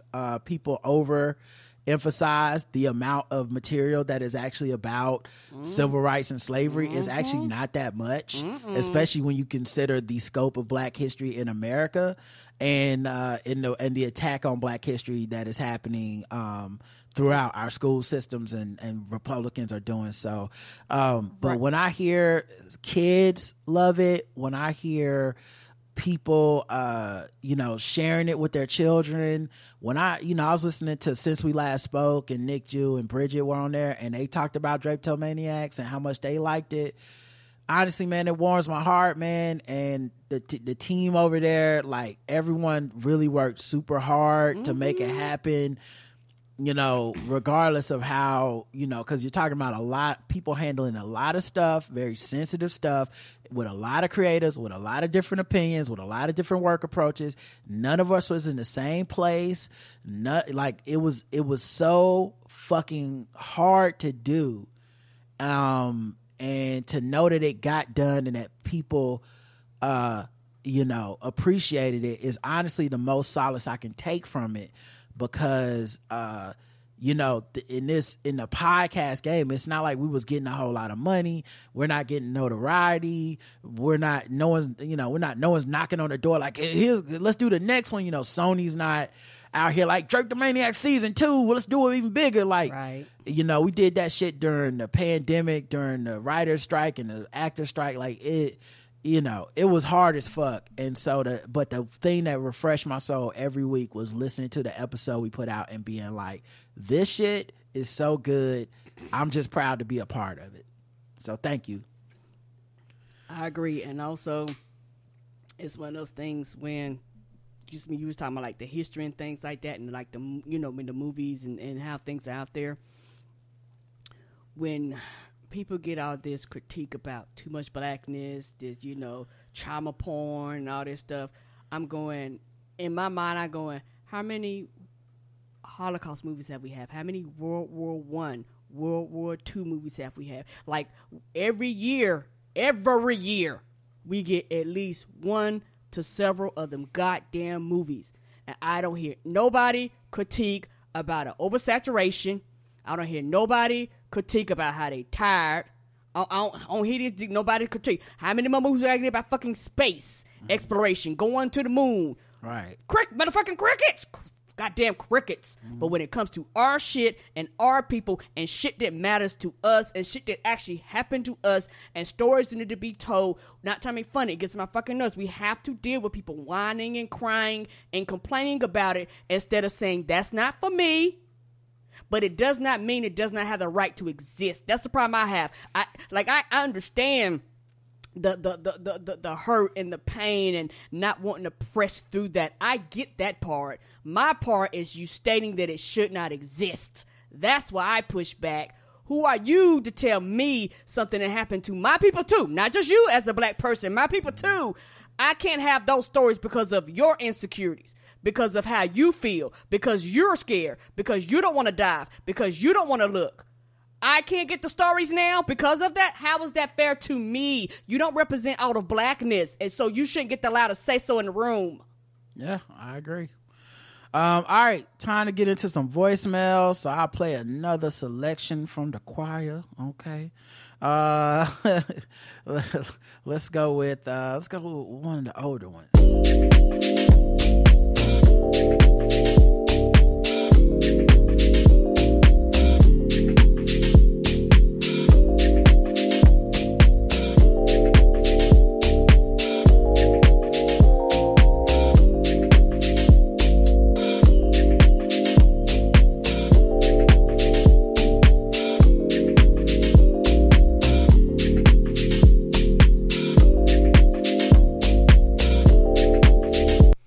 Got a couple emails. Linda says, hi Rod and Karen, listening to your episode a few days ago about the porn recap, and you both seemed a bit confused by who may be looking at Femboys content, but let me clear it up for you. It was us, the gays, TM. It was us. Okay. That makes sense. Because I was like, I don't know. The TM is killing me. I'm sure straights are into to some extent, but it's a big thing that a lot of LGBT people are into because young bisexual and non-binary trans people. To be honest, I was 0% surprised when you said it, that it was trendy this year based on content. I see many of my LGBT peers share on social media. As I understand, it's not really a regressive or emasculating term. It's more of a recent term, and it's often used to describe effeminate non-binary aesthetics. So there you go. That's what's up with that trend. You're welcome. I think. Thank you. I didn't know. I didn't know either. I'll be over here minding my straight person business. I sure do too. I was like, well, they say it is, but I don't know. I don't understand, but it's on the list. Yeah, I be minding my straight person business, so sometimes I just don't be knowing, But I appreciate you telling me. Thank you, baby. I wanted to be up on it, and now I am, so thank you. We got another one. This one is from Jay Full. What's up, Rod and Karen? Just wanted to write in about Colorado and now Maine removing Trump from the Republican primary ballots. As a black person, I'm a little conflicted. Trump hasn't yet been convicted of a crime, but we all saw that insurrection in HD and even 4K. I worry that this kind of legal precedent can be used to keep black people off of ballots now that so many states are passing laws to try to make Black Lives Matter protest crimes, especially considering Jack Smith didn't actually charge Trump with insurrection crimes. I don't think they'll be able to keep him off the ballot. From what I've read from various news sources and the actual text of the amendment, the 14th Amendment doesn't explicitly mention the office of president. I think this Republican Supreme Court will use that to try to block the measures by the state legislatures, but in my non-constitutional lawyer opinion, the language seems clear enough that his ass is ineligible.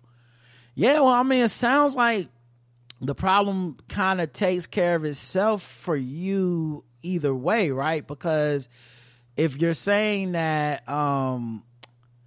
If what I understand is what you're saying, that you don't think it'll happen, then it won't be able to be used against black people because it can't happen.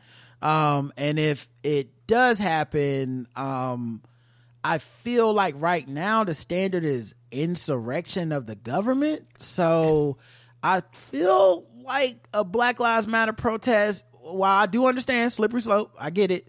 I feel like we aren't there yet. And also I think Trump represents a much more existential threat that it may be worth actually saying get him off the ballot, and then we'll push back on them trying this to somebody else.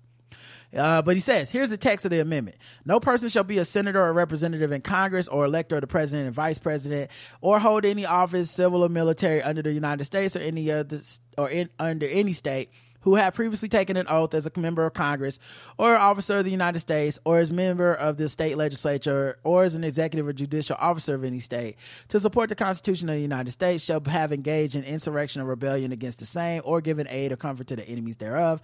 But Congress may be by a vote of 2/3 of each house remove such disability. We all saw Trump definitively give aid and comfort to the insurrectionists by his tweets and inaction on January 6th. Not to mention, isn't the president an officer of the United States? Seems like he should be disqualified to me. I do think it's interesting that Michigan decided to keep him off the ballot, but I would not be surprised if that's because of all them damn militias in Michigan. They did try to kidnap the governor over COVID. They'd probably try to go full boogaloo over their beloved Trump. Lastly, I don't know if it's just social media over application or what, but what the fuck are we going to do about these black men defecting and claiming they're going to vote for Trump? Yes, the majority of us vote Democrat, but what percentage is becoming... That percentage is becoming less and less with each passing election. I'm very concerned. What frustrates me, though, is that they don't have any good rationale. They just regurgitate Republican lies and propaganda. And yes, Biden is pissing me off with his stance on Israel, but there's no way in hell I think a Republican administration wouldn't just give Israel pocket nukes to wipe the Palestinians off the planet. Well, this is the thing. I do question why people are trying to turn this into a black man thing specifically, because I remember covering the post-election polls. Trump made gains in every group, that like black women, black men, Latino women. I couldn't believe it. Like, it was small percentage points. It's not like a huge percentage, but the fact that people went through 4 years of Trump, and especially marginalized people, and came out, and some of them went, not that bad. I'd do this again. I don't know what we do. And I think a lot of it is just misinformation, propaganda and stuff, and the social media influences. I think COVID is a huge part of it because it led people to conspiracy theories and conspiracy theorists. Yes. And everything became like a secret cabal, and you're on the other side of this. If you go against everybody, that makes you the real smart person. So I think a lot of that is what's happening.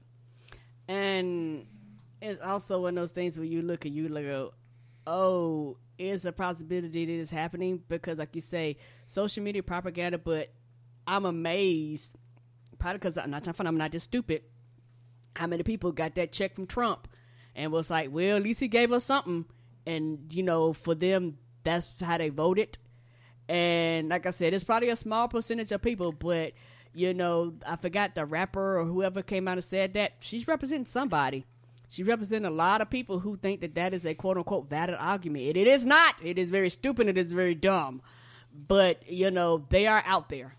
Yeah. Also, a lot of this stuff is about social media amplification because, especially in the gender wars age, if you can find black men who say the opposite of what most black men say, that person gets the bulk of the attention, and the bulk of the backlash goes to all black men. The bulk of the backlash doesn't just go to these coons. Like, it's like, right. It's always like, this is the weakest link. Black men are still the strongest link of all men in America. Period. Even if you overstate it and go 20% of men, black men support Republicans or Trump, 80% don't. So what the fuck? Why are we getting this? You know who is the only group that supports Democrats more than black men? Black women. That's it. Not Latino women, not white women, not Asian women, just black women. So why the fuck do we always catch the slings and the arrows? Okay, we live in a patriarchal society. It is fucked up. People do buy into that bullshit. Absolutely. But we literally, if you look at the votes, buy into it the least. We're fucked up because we live in America, right? We live in this world. So I'm not trying to make an argument of like black men are perfect, but my point is the way we get treated like we're the fucking real problem, and in a world where, you know, white men run the fucking Republican Party and the planet and all this shit, we're the real problem. I hate that shit, and I think that a large part of that is because of social media. Mm-hmm. We're the ones that are around each other the most, the affinity group, the niggas that push back because their feelings are hurt, join in to with the other hateful niggas instead of like just letting the shit slide. And so we just end up in these groups. But like I said, if you look it up, I'm not making this up, Trump made gains with every type of minority group.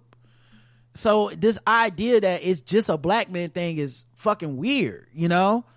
Yeah, and it's also one of those things, particularly being online and seeing everything online.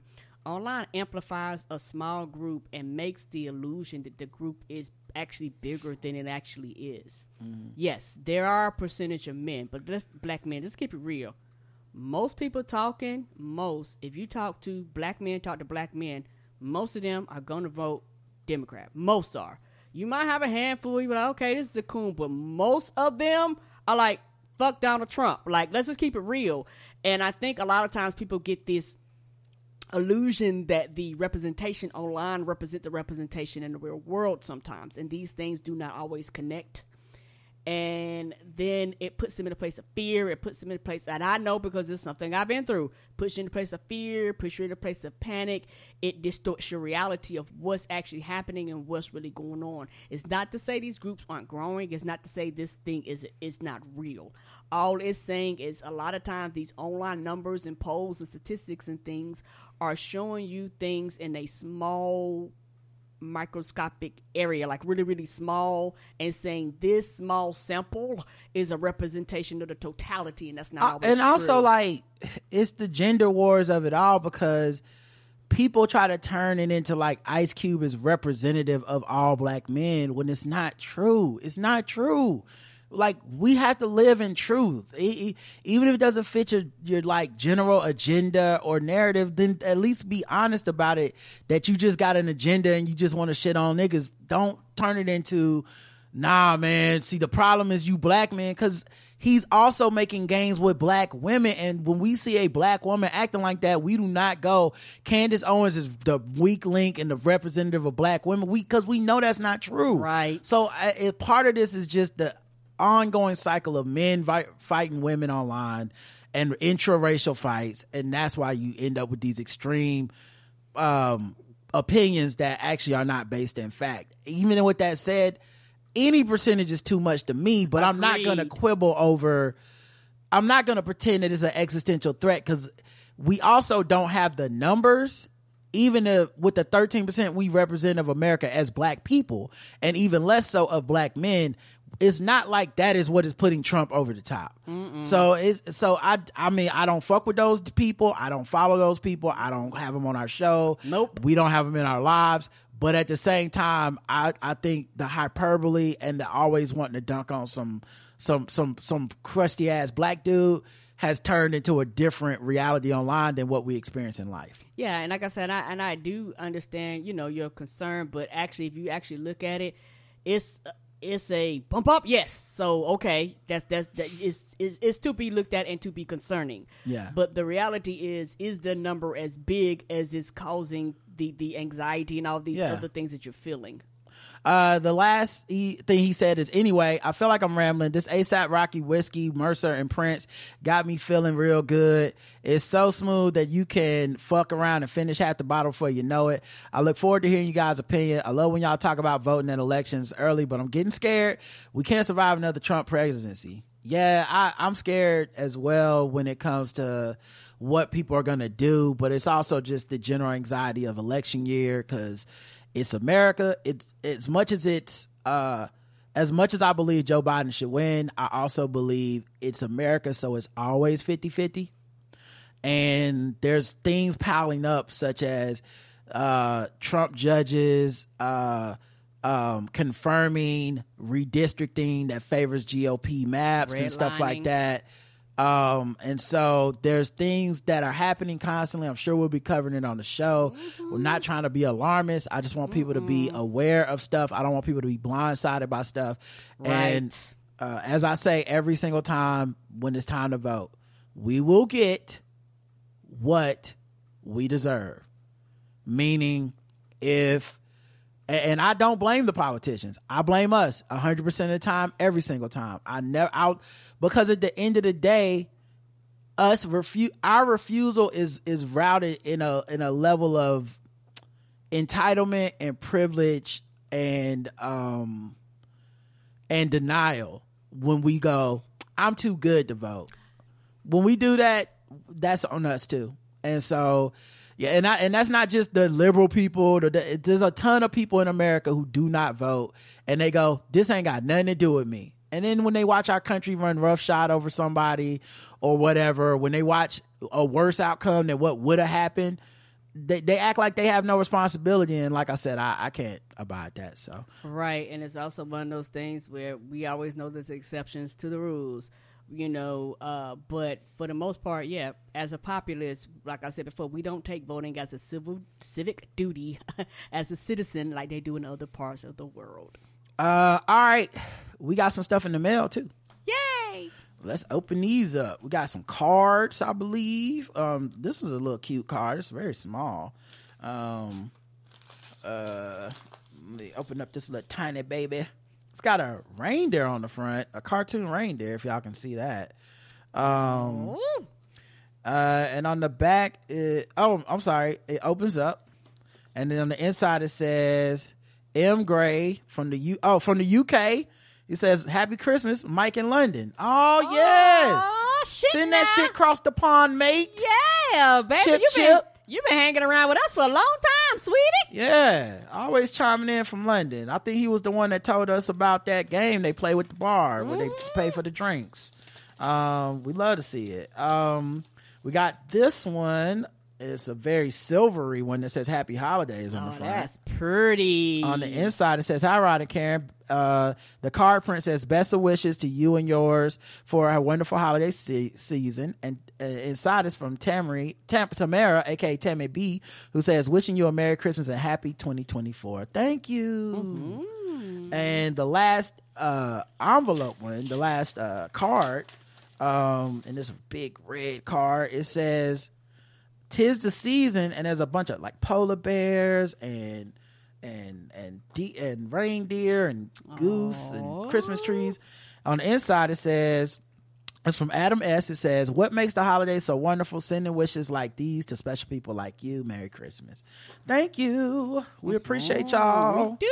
And the last thing, we got a package in this. I don't know what's in it. I'm going to open it now. Shit. Now I like packages. It's a book. Okay. Oh, shit. You know, Karen loves to put a book on the shelf. Okay? I do. I'm the queen of that. You know, I only read Kindle. So the bookshelf is mostly a flex in this house. Mm-hmm. I like to flex the books that I'm probably not going to read. Oh, my God, at this card. Ooh, yes, my hero. My Hero Academia card. Oh, my God. Yes. I'm ready for the new season. Let's go. Yeah, we love to see it. Let's go, Midoriya. Yes, Midoriya's on here. It's, oh, man. Bakugo. Let's go. Oh, my God. This is so good. All right. We just had like a complete nerd out moment. Yes. Yeah. Thank you for this. For the card, before we even get into the rest of this shit, but yeah, my favorite animes. Todoroki's on here. Let's go. And what's the one with the glasses? I forget his name, but he's on here too. All right, sorry. Good afternoon, Rod and Karen. I hope all is well, and I also hope that you both have a wonderful holiday. I wanted to share with you a special passion project that my found sister completed over the summer.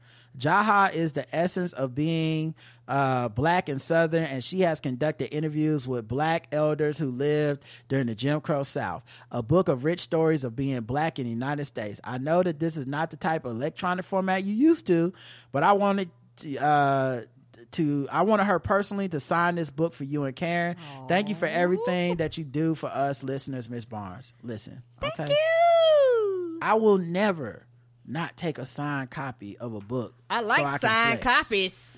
Okay, nothing's better than a flex. Mm-hmm. Okay, that's why I like the books. They signed it. And the title of this book is To Those Who Saw the Sun. African American Oral Histories from the Jim Crow South. And it's got that hardback, old school. Oh, shit now. Sound like a piece of wood. Do it smell like oak? Smell like Skellig Bark Library. Okay. Smell like redwood. Okay. It says, to Rod and Karen, may the lessons from the elders in this book be inspiring, encouraging, and informative. God bless. Jaha. Thank you. Oh, thank you, baby. Oh, thank you. We appreciate everybody. Thank you. I'm glad we did this feedback show. And, we'll probably have to do one next week, too. JL Covan, tomorrow, 10 a.m. Have Blackface coming out on your streaming platforms. Until next time, I love you. Love you, too. Mwah.